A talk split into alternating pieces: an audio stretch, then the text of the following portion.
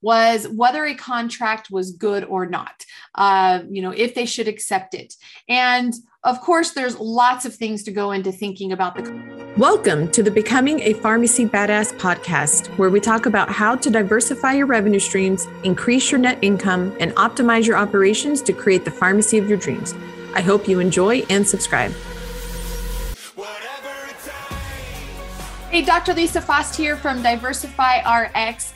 And I wanted to make a video today talking to you about the difference between front end opportunities and back end opportunities. Now, when I say front end, many of you pharmacists are going to be thinking of your over the counter section. That is not really what I'm talking about in this video. Really, I'm talking about your front end, um, kind of the first revenue opportunities that you have with a customer or a patient. And I want to talk about the back end opportunities that you have. So, most pharmacy owners really get stuck on the front end opportunities. And let me go ahead and just define these for you so we all are, are talking about the same thing. Front end opportunity for revenue is really the reason the patient or customer is coming into your pharmacy uh, for the initial the initial visit or the initial reason. So if I have a headache and I don't have any headache medication at home, I drive to maybe my local independent pharmacy and I go in to buy some Tylenol. That Tylenol purchase is probably $6 with maybe a dollar 50 in profit. That is your front end opportunity with that patient. Uh, probably not very lucrative. And that's really what ends up happening here is our focus on front end opportunities maybe drives a lot of patients into your pharmacy, drives a lot of traffic, but it doesn't drive a lot of profitability. And that is where we have to really start thinking differently about the back end opportunities. So, one of the questions that I just got from one of our Pharmacy Badass University members was whether a contract was good or not, uh, you know, if they should accept it. And of course there's lots of things to go into thinking about the contract. You know we we went through the brand we went through the generic and he's probably going to make out pretty much breaking even on the contract. And so if we just look at it from that perspective we're really only looking at it from the perspective of the front end opportunity. What does that revenue and profit look like from patients on that contract uh, just from the initial prescription fill? And if that's the only thing we were looking at it would definitely probably be a no-go for that for that contract. There, there's just not enough meat on the bones. There's not enough reasons to do all of that extra work to really make no money and no profit. However, when you layer in the back end opportunities, I think a lot of these contracts can be worth signing as long as they're decent. There are a few atrocious ones out there that I would highly recommend you stay away from. But these ones that seem okay, you can actually make them good by focusing on the back end opportunities. So let's talk about what a backend opportunity is. So a backend opportunity is the follow up or the next solution that you can sell to somebody based on their problem. So again, talking about that headache, if I come in for some headache medication and all I buy is Tylenol, then my front end opportunity is very small and I leave the store and I'm not worth anymore. However, maybe you start talking to me about why I had a headache, what maybe triggered it. Maybe there's something else that I can take for it. Maybe there's a prescription medication that you can recommend? Uh, you know, what are the other things that you can be providing? Um, I'm a I'm a woman in my 40s. Maybe you uh, suggest I need a, an adrenal test or hormone test or something else. Because I'm now in your store and I am now your customer, you can talk to me in different ways than if I was unknown in your community. And so that presents a lot of back end opportunities. So when you are focusing on, like, say, a contract, like this member reached out me wanting to know if they should accept a contract, what other opportunities could those patients bring for you? Now, this is going to vary very greatly on demographics and location of your pharmacy and what kind of things you guys sell. That's one of the reasons why I'm always talking to pharmacy owners about adding the number of supplements, adding high quality professional supplements, because that increases the back end opportunity of every patient. If you have more things to sell them and you ask them more times to buy things from you, inevitably you will sell more stuff. And that way your patients become more profitable and more valuable valuable to you. So, back to the contract of these back end opportunities. This was a Medicare contract. So, these are Medicare patients. A lot of patients on Medicare are obviously older, uh, but they also tend to have chronic conditions if they're getting medications. Maybe they've got diabetes or high blood pressure or um, many other issues that they need help with. Now, Medicare patients, a lot of times uh, people think of Medicare patients as not having much money um, or not interested in buying other things, but that just couldn't be further from the truth all patients buy ancillary and extra stuff if they see the value in it. Now, if you live in a in a very very poor neighborhood, then maybe there is an actual cash crunch and people can't buy the things even if they see the value in it. However, always in a community there is typically a subset of that community that will have the means to buy stuff if they see the value in it. And so that is where it comes in where you have got to pre- present something, something that they can buy. You have to educate educate them about it and then you need to invite them to buy it from you because I guarantee you, your community and your city as a whole is spending millions of dollars at other companies that are not your pharmacy.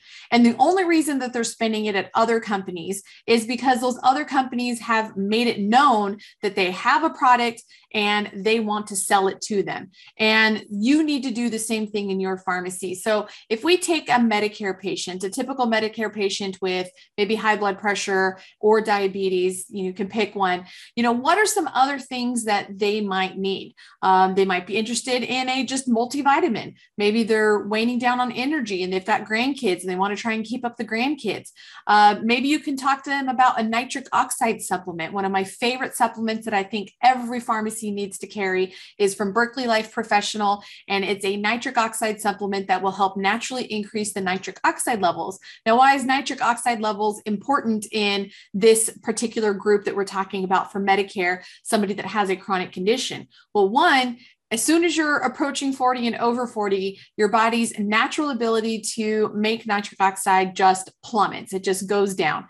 Number two, when you have high blood pressure, making sure you have adequate levels of nitric oxide is important because nitric oxide is a natural vasodilator. So it helps relax and open up those blood vessels. And so it could help them manage their blood pressure better.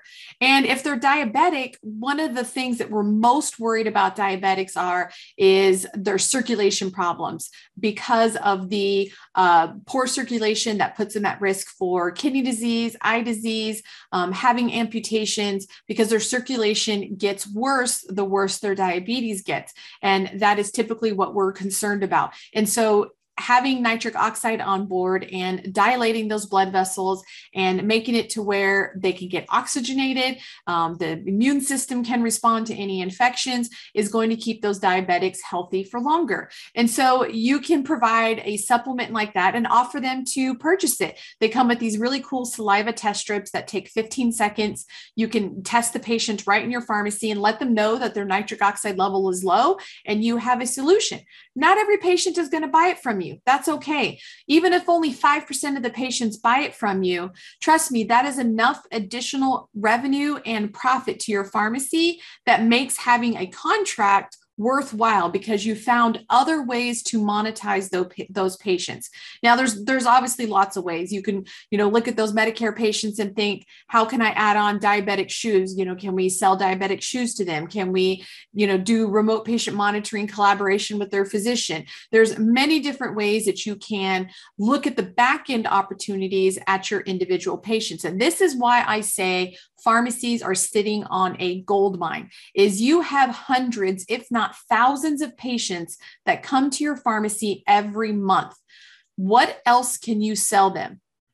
It can be completely non-healthcare related. Maybe you sell you know local uh, artisan chapsticks in your store or maybe it's completely clinically related and it's something like a uh, clinical service or a supplement that you recommend based on their disease condition. But what else can you offer to sell to your patients that is something that they're going to value and they will open their wallets for because I guarantee you they're opening their wallets for other people in your town, whether that's online or another brick and mortar company. They have spending dollars to give. And what you want to do is increase how much they're spending of their wallet at your pharmacy. Of course, the size of that wallet is going to vary from place to place. Some people are going to have an unlimited size wallet. Other people are going to have a very limited wallet.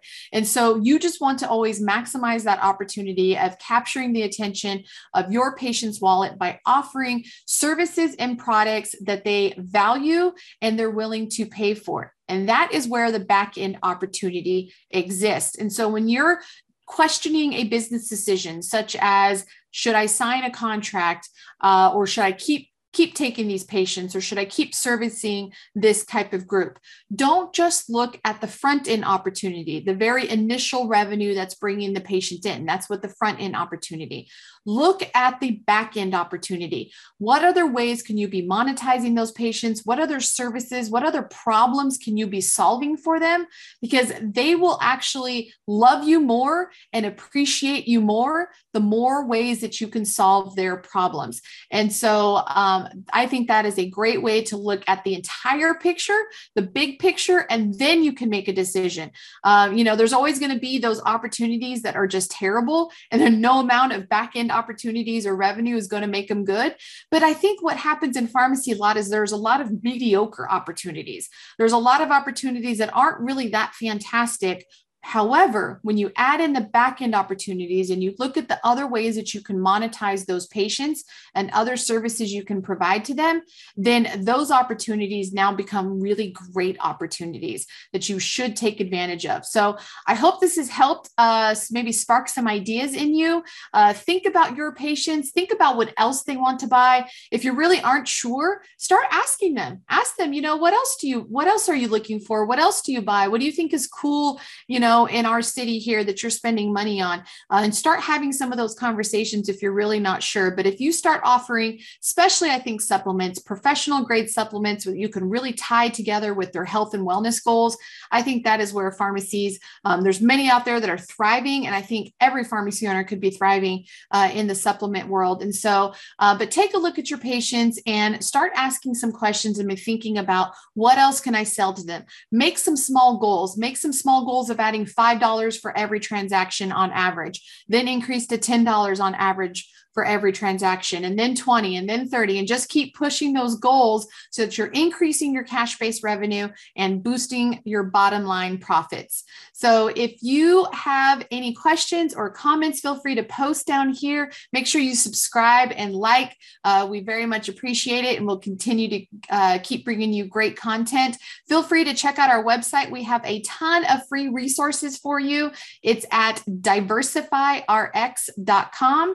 That's diversifyrx.com, and we'll see you in the next episode. Thank you so much for listening. And if you found this content valuable, here are four ways I can help you have a more profitable pharmacy for free. One, join my free group at lisasrxgroup.com. Two, get the latest strategies at diversifyrx.com forward slash blog. Three, watch helpful videos at lisasyt.com.